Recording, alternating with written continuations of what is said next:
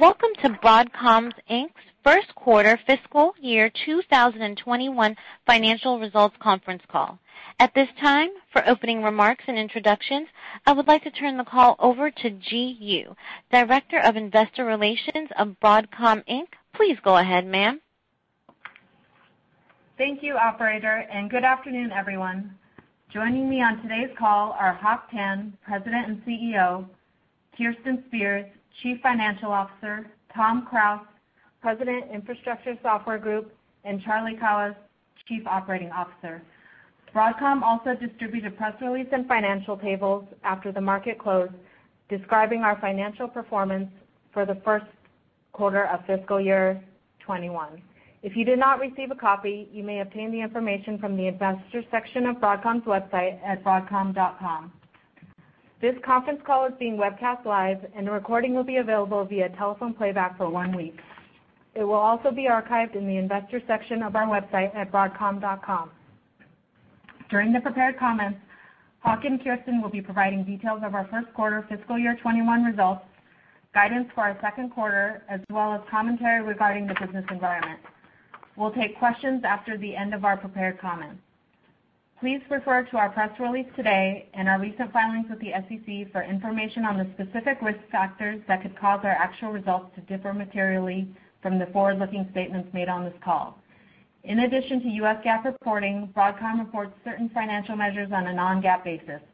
A reconciliation between GAAP and non-GAAP measures is included in the tables attached to today's press release. Comments made today during today's call will primarily refer to our non-GAAP financial results. I'll now turn the call over to Hock. Thank you, Ji, and thank you everyone for joining us today. Well, we delivered net revenue of $6.7 billion, up 14% year-on-year. Semiconductor Solutions revenue was 4.9 billion, increasing 17% year-on-year. Infrastructure Software revenue was 1.7 billion, up 5% year-on-year. Let me turn first to Semiconductor Solutions, but before I get into the numbers, perhaps it would be very constructive for me to give you my perspective on the situation today, and in fact, what has actually evolved over the past nine months. You may recall in our earnings call Q2 fiscal 2020, around middle of last year, that we highlighted supply chain challenges. Since then, we have started extending lead times across our product portfolio. We stretched these lead times further over the past nine months as we saw demand within end markets continue to increase. Fast-forward to today, we see customers accelerating their bookings for early deliveries and attempting to build buffers and creating the demand-supply imbalance you all hear out there. In anticipation of this phenomenon, we put in place in mid-2020 a very rigorous discipline process of carefully reviewing our backlog, identifying real end-user demand, and aligning our supply chain to more closely match end-user consumption. Of course, not all end markets are behaving the same way, uh, but we believed we have done a very good job uh, uh, of balancing demand and supply in our end markets. And what I'm reporting today does reasonably reflect what's being consumed by our end users. With that, let me get into the numbers. In semiconductors, we grew 17% year-on-year organically. Starting with wireless, we hit a seasonal peak in Q1 where wireless was up 52% year-on-year and reached 40% of semiconductor revenue mix. This sharp increase was in large part due to a higher content. FBAR content was up, and we ship in high volumes Wi-Fi 6 and Wi-Fi 6E, the next generation of Wi-Fi 6.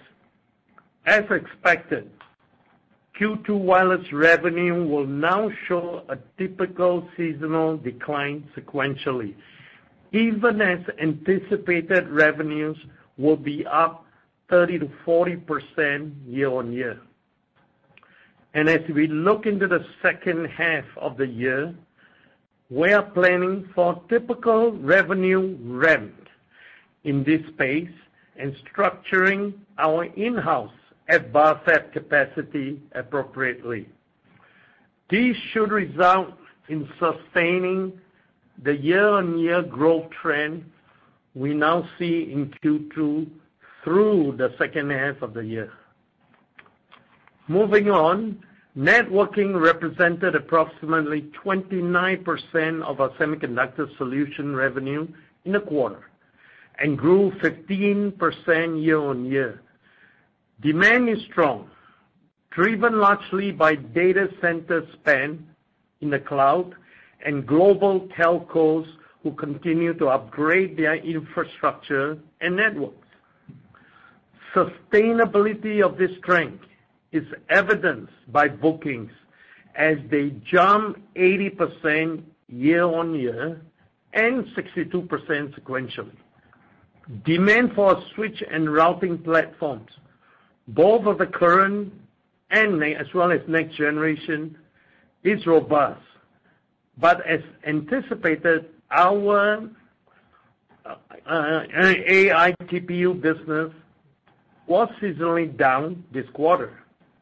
Moving on to Q2, we expect networking to be up sequentially and continue the trend of being up year-on-year, driven by continued strength we see in cloud and telcos, offset partially by continued weakness in enterprise. Turning to broadband, which represented approximately 15% of Semiconductor Solutions, revenue was up 8% year-on-year, driven by the work-from-home environment. Multiple telcos in Europe and the U.S. continue to roll out PON and cable DOCSIS. Embedded in these wireline gateways are our next generation Wi-Fi 6 access points. Softness in enterprise was more than offset by the strong demand from retail home routers, even as telcos continue to spend. Looking at Q2, we are enabling the launch of new Wi-Fi 6 enabled platforms with higher value content for North American and European telcos. As a result, we do see demand accelerating, consumption and consumption increasing, and we expect to generate double-digit year-on-year revenue growth in broadband. Server storage connectivity represented approximately 12% of Q1 semiconductor revenue. This segment is largely driven by enterprise demand, as we know, and not surprisingly, server storage revenue was down 22% year-on-year, reflecting continued softness in end user demand, as well as OEMs, original equipment manufacturers, depleting their inventory in this space. While bookings have improved, these are largely for demand in the second half, and accordingly, we expect revenue in Q2 to continue to be down year-over-year by double-digit percentage. However, we do expect some recovery based on our bookings received in the second half. And finally, industrial represented approximately 4% of Q1 Semiconductor Solutions revenue. Resales grew 13% year-over-year in Q1, driven by a recovery of multiple economic sectors in China. Turning to Q2, we expect resales to grow at roughly the same level as we see recovering now occurring as well in Japan and Europe. Inventory in the channel for us continues to deplete, and we may have to increase shipments and revenues to replenish channel inventory this quarter. So in summary, Semiconductor Solutions revenue, segment revenue was up 17% year-on-year in Q1. Q2, we expect this year-over-year percentage revenue to continue at a similar around a similar amount in spite of a seasonal decline in wireless. The way it looks now, this relatively strong trend appears to be sustaining through most of 2021. However, in our view, this very high and unusual secular growth rate merely highlights an accelerated adoption of our connectivity platforms during this pandemic. Turning to our other segment, software. Q1 2021 was our first quarter that on a year-on-year basis provides an organic comparison following the Symantec acquisition. In Q1, infrastructure software revenue growth was 5% year-on-year. In dollar terms, bookings averaged 122% over expiring contracts, while core accounts averaged 137%.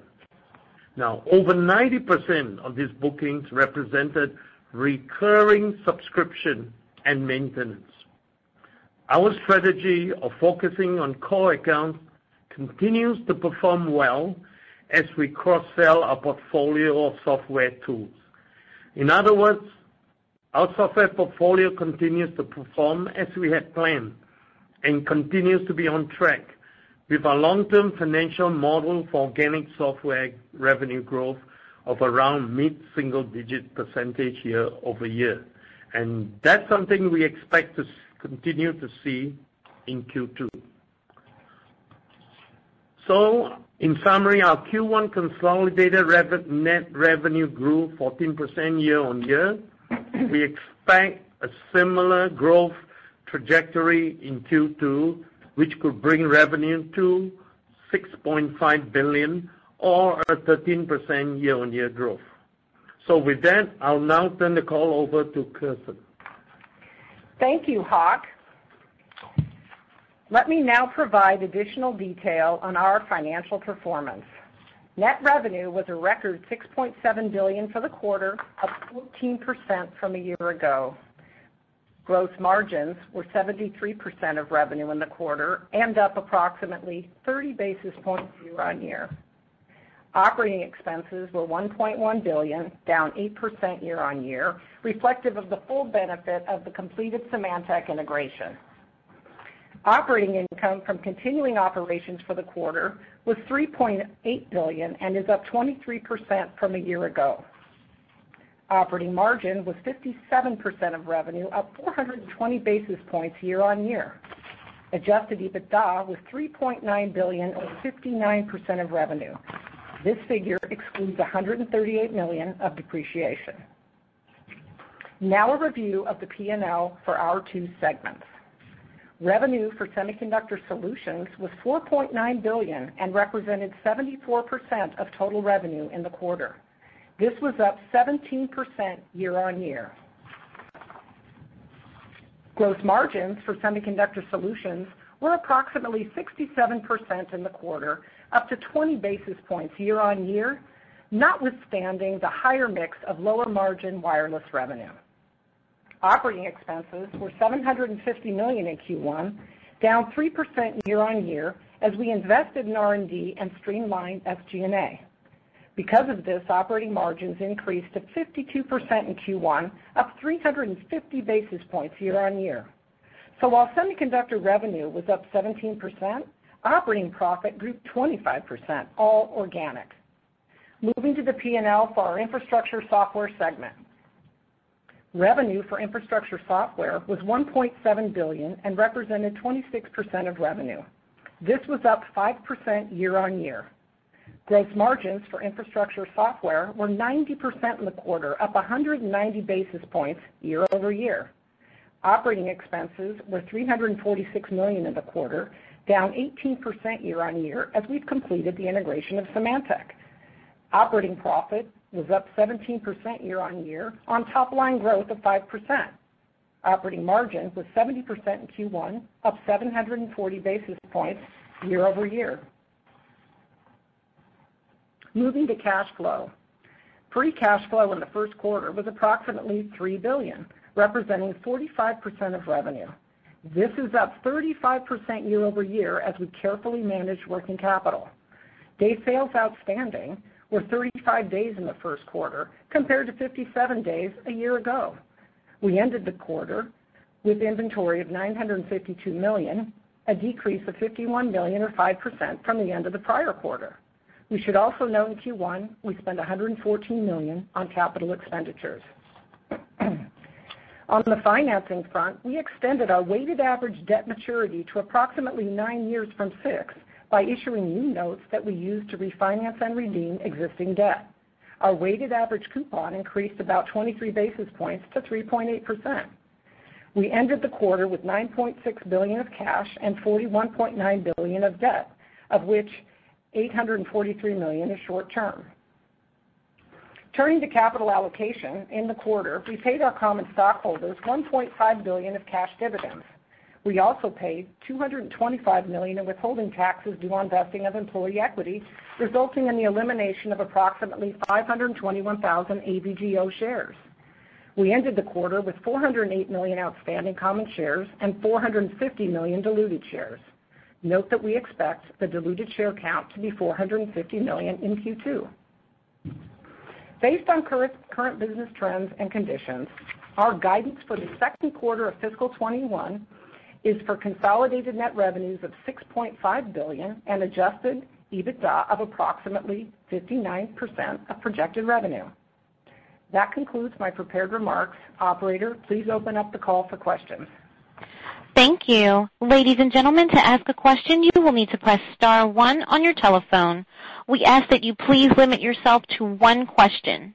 To withdraw your question, press the pound key. Please stand by while we compile the Q&A roster.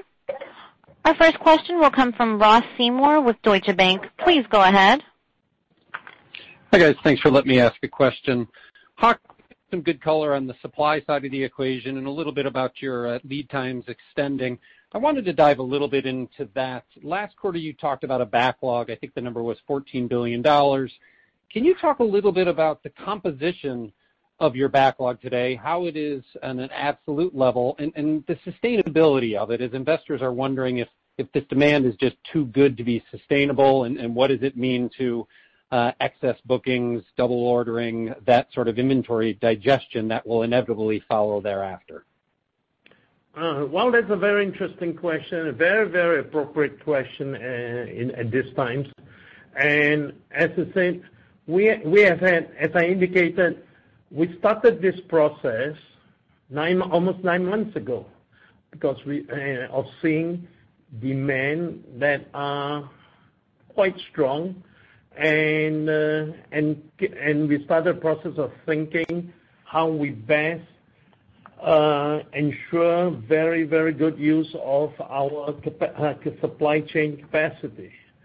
And and and basically, as I said, we went through this process rigorously scrubbing our backlog. And by the way, our entire backlog, virtually our entire backlog, follow a set of terms, uh a key set of terms we mentioned before, which is non-cancelable for any of the customers who booked us. And they still apply more so than ever. So double bookings, from our point of view, it's never been an issue. And as we stretch out lead times, we are seeing customers obviously booked for delivery dates, for customer request dates that are further out. So that makes sense, too.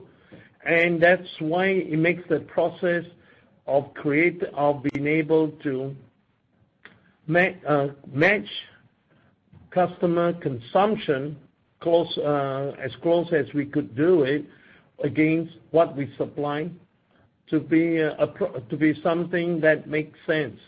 And We've done that, and I think we are fairly you know, we could always do better, but we feel pretty good that we have a reasonable process in place that ensures that our customers get their products. And maybe just in time, but they do get their products when they need it.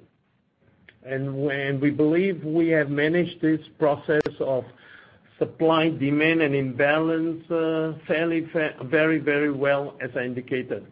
And in fact, as I made to repeat the point I highlighted, our revenue year-on-year in Q1 was up 17%, but as I also indicated, our bookings was up 63%. That by itself proves there is a lot of demand, and people are booking out very far. We are virtually 90% booked for 2021.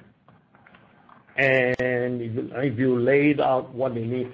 And we believe this is real because they can cancel it. And uh, obviously, in order to do reach that point, to one of your points, has our backlog as we begin to Q2 increased from when we began Q1? Yes, it has. It has, and quite significantly, as we start to see lead times even stretch out more. And the strength, we believe, of our products, not only products that are incumbent and used today, but what is coming down the pipe as next generation products, which have already released, but await launching, is proven by the fact that we have customers, many of them, and reflecting our backlog, who are willing to book out for uh, delivery of those products out through the rest of 2021. Thank you. Our next question will come from Harlan Sur with J.P. Morgan. Please go ahead. Good afternoon. Thanks for taking my question. Um, Hock, the biggest concern by investors right now is your ability to drive growth in the seasonally stronger second half of your fiscal year, your July and October quarters, when you start to ramp into your flagship smartphone customers. If I just apply normal seasonal trends in wireless combined with, let's say, sustained networking strength, and as you mentioned, recovery and storage, that would get me revenues in the second half in that sort of $6.7 billion range. And now, I'm not asking you to endorse those numbers, but I guess the question is, from a supply chain perspective, has the team secured enough capacity to drive higher revenues in July and October quarter if your backlog supported that profile? You are really asking me to guide you, aren't you? I'm not guiding you. But I do understand your question, and you have seen in my prepared remarks uh, just earlier of where we see ourselves planning uh, the trend to go. I've also specifically mentioned where we are manufacturing, like FBAR in-house, which is a big part of what is the upcycle in uh the seasonal upcycle in the back half on the wireless side, that we have put in place the capacity to handle it. The simple answer to your question is, yes, we have done a decent job, as I said, over the last six months, and we continue to do a decent job of being able to meet the critical needs of all our customers. Thank you. Our next question will come from Vivek Arya with Bank of America Securities. Go ahead, please. Uh, thanks for taking my question. Uh, Hock, you mentioned you expected this 30%-40% kind of year-on-year growth rates in wireless to sustain in the back half. I was hoping if you could give us some color on what kind of content growth uh, you are expecting this year. And then looking forward, how much does Broadcom benefit from all these C-band spectrum auctions that were conducted recently? I assume that's more of an outer year benefit. On the latter part, yes, it's an outer year. These things don't get implemented so fast. And on the former part of your question, I can't answer that. I'm sorry, uh, for obvious reasons. It's too early. We'll tell you about it when the time is appropriate. Thank you. Thank you. Our next question will come from John Pitzer with Credit Suisse. Please go ahead. Yeah, thanks for letting me ask the question. Hock, I just want to get back to the supply-demand imbalance. You did a really good job kind of explaining you know, how you guys are trying to cull your backlog. I'm kind of curious, as you look out over the next couple of quarters, when do you think supply will catch up to demand enough such that your customers don't feel obligated to have to build that cushion? Another way of uh, answering that question, John, I think is, when do you see lead time to reduce? Uh, maybe to reduce and perhaps normalize. That's probably the other way of looking at that equation. And right now, I don't know the answer to that. What we do know is we have extended lead time today in place, and we've been extending the lead time over the past several months, as I indicated. Uh, and we have uh, a fairly extended lead time today, and we're getting the bookings from the customer. And when the bookings disappear is probably when you know you're headed to a situation of demand starting to disappear. Uh, we have not reached that point yet. Far from it at this point. Thank you. Our next question will come from Stacy Rasgon with Bernstein Research. Please go ahead. Hi, guys. Thanks for taking my question. Um, Hock, you're saying that you're stretching out lead times. Um, I get it, but I think before you told us the lead times were six months. So if you're stretching them out, where are they actually sitting today, and how does that maybe vary by end market? And I guess to that end, you said you're kind of convinced that what you're shipping now sort of represents end user consumption. How do you actually have any visibility into that? And do you think the users, I mean, are the products actually going into end products? How do you know the users aren't stockpiling them and ordering them while they can? How do you have any visibility into what they're doing with them? That's a hell of a good question, and by the way. And, and it cuts to the core of the work we've been doing. We've never been working harder, simply because, number one is, don't forget, we supply we do supply I mean we supply a range of products, and we do supply to a bunch of customers.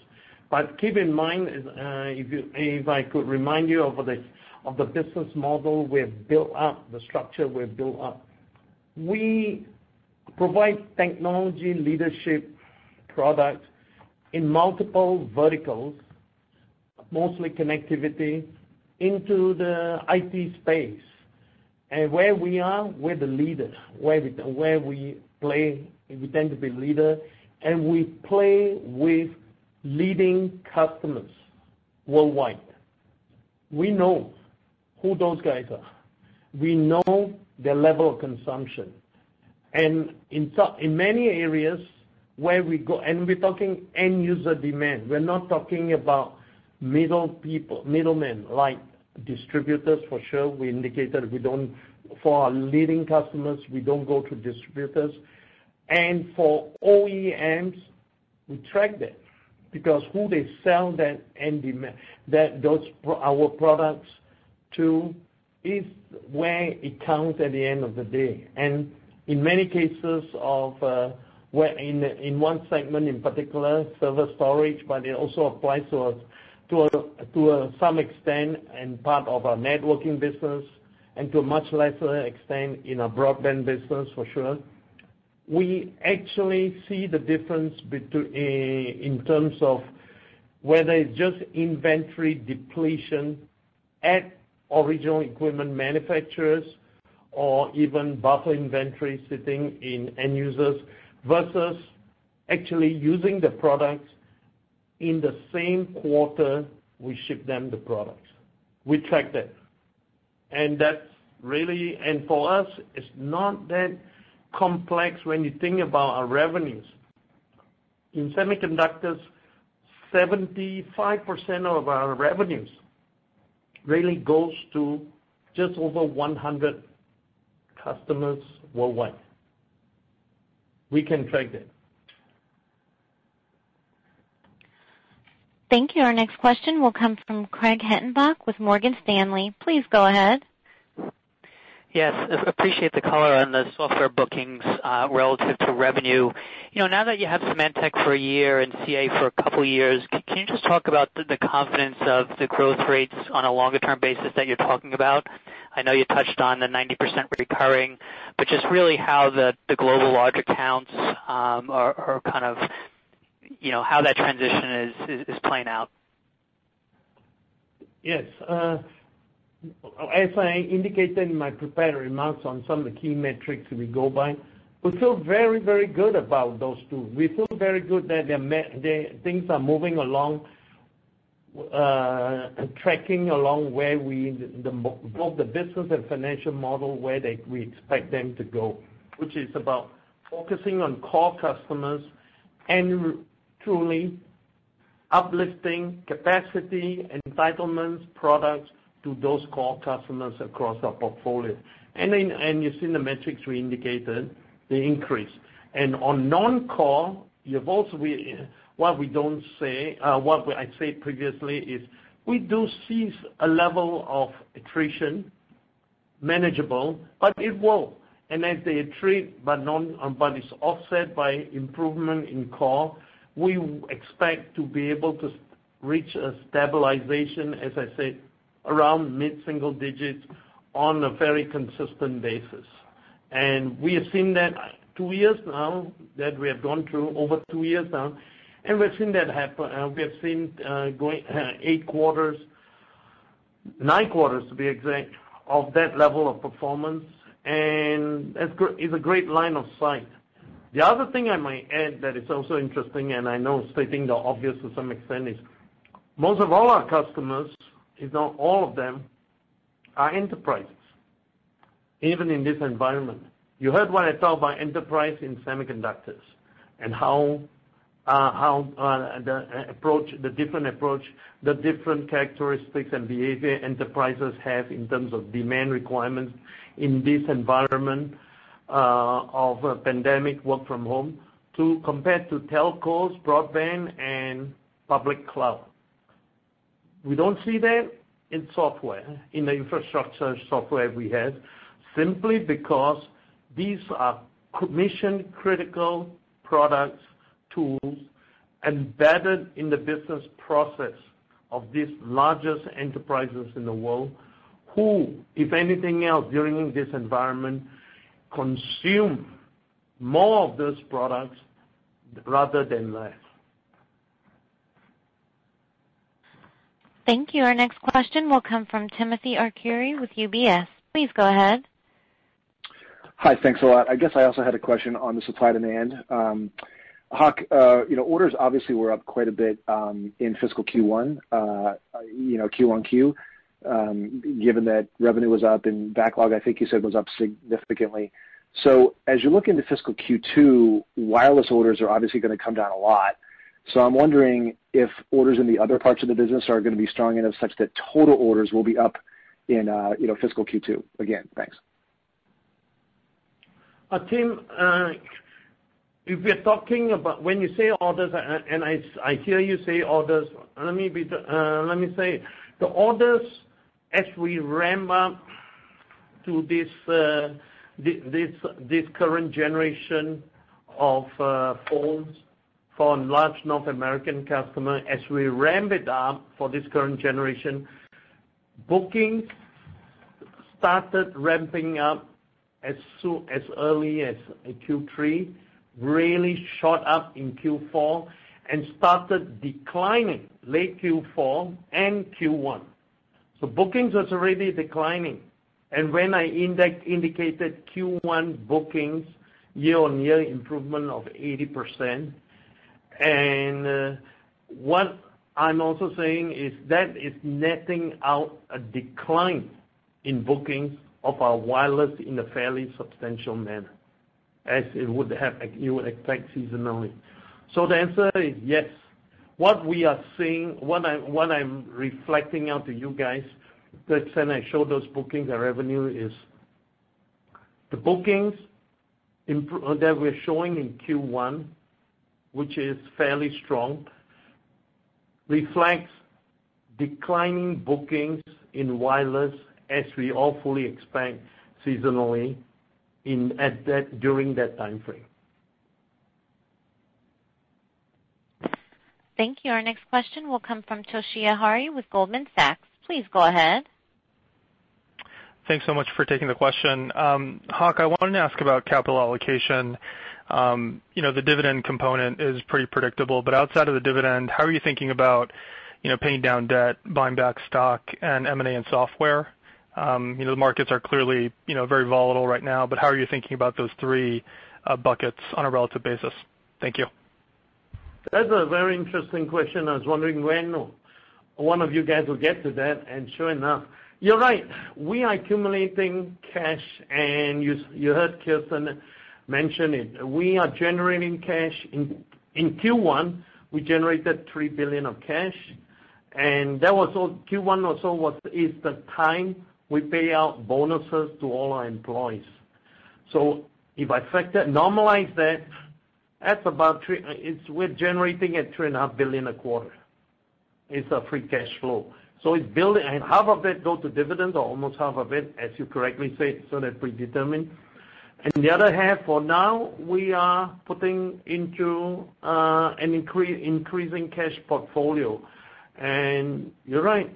Our business model and strategy, as you know, long term, is to acquire and add and add on to our portfolio, add on to our earnings stream for our shareholders.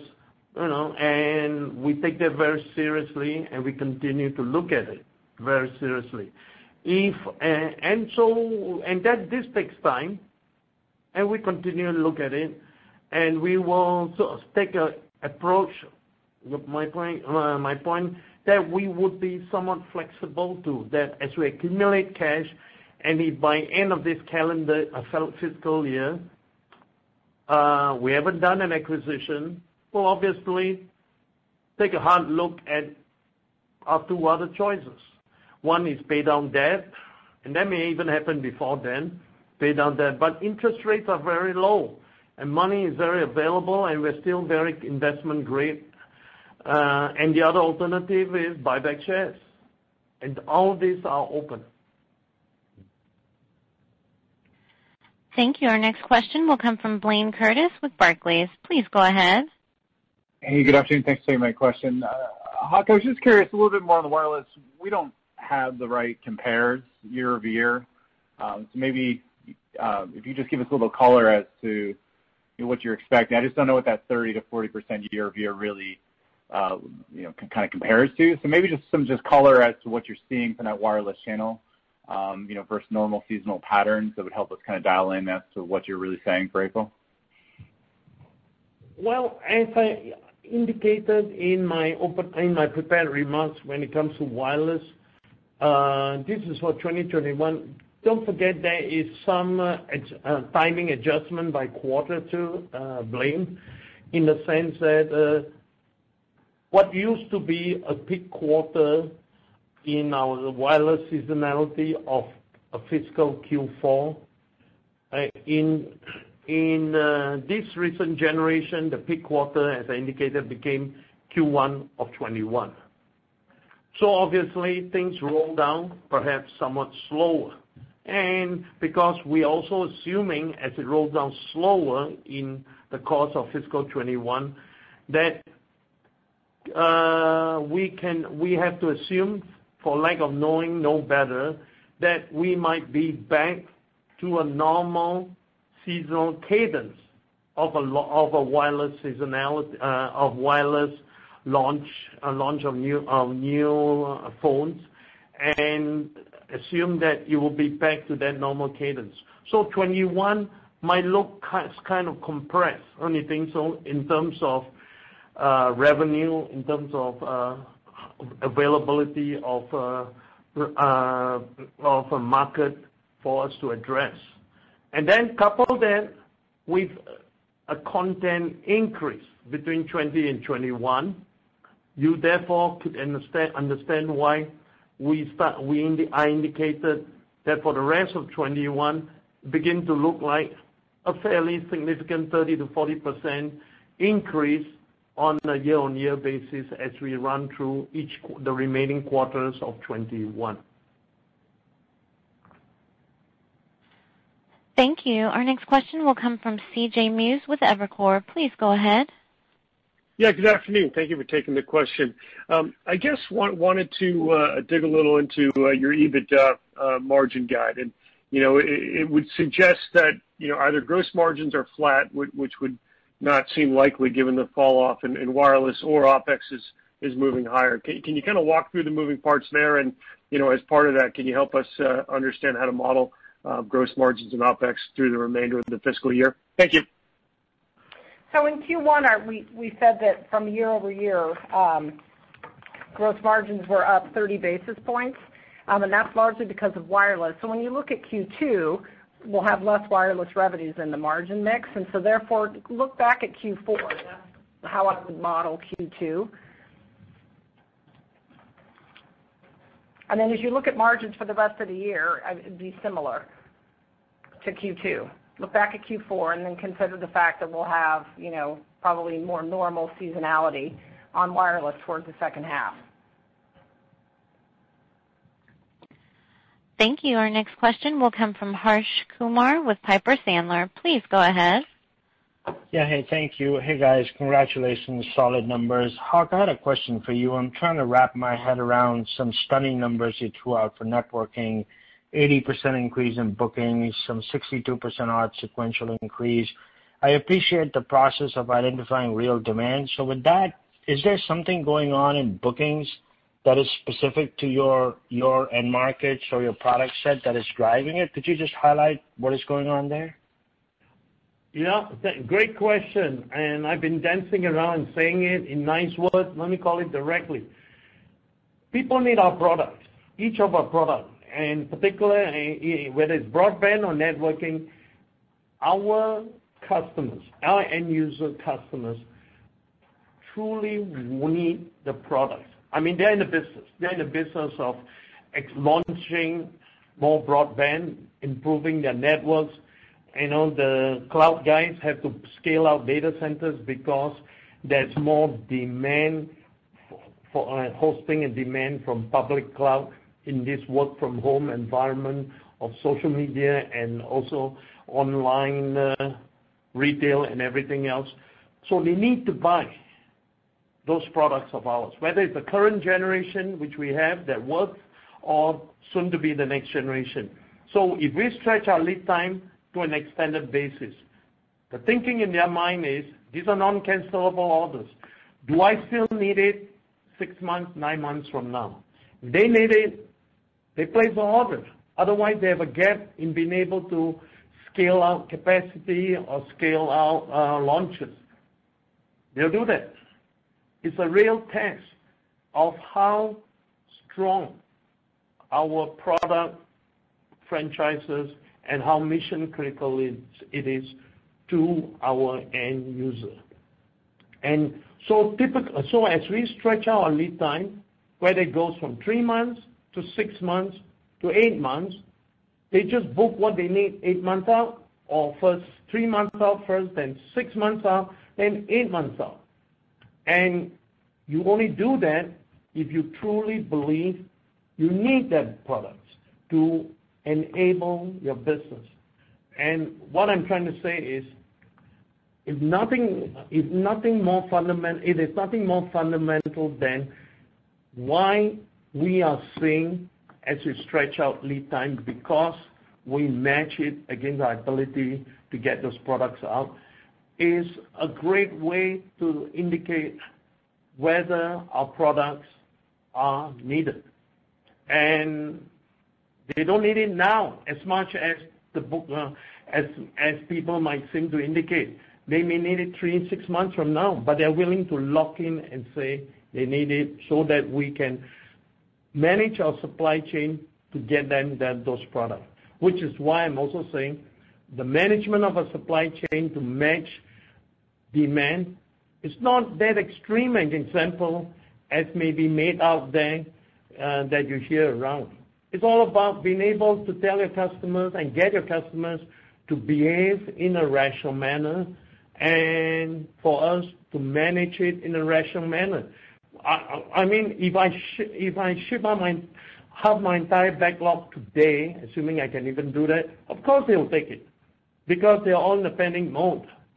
But if on the other side, they know they can get it when they need it six months from now, they're happy to wait until then. Meanwhile, they book it ahead of time because that's what I need to reserve my capacity. And that's the perspective I want to give to you guys. It is what it is. This is not a panic mode. This is a very structured and reasonable process, which we believe at the end of it all, still shows real underlying demand, uh, and the way we want to report it.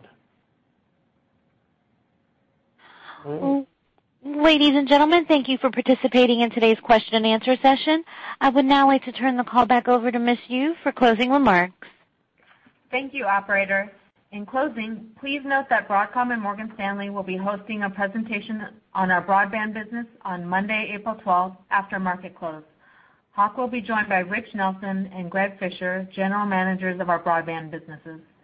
That will conclude our earnings call today. Thank you all for joining. Operator, you may end the call.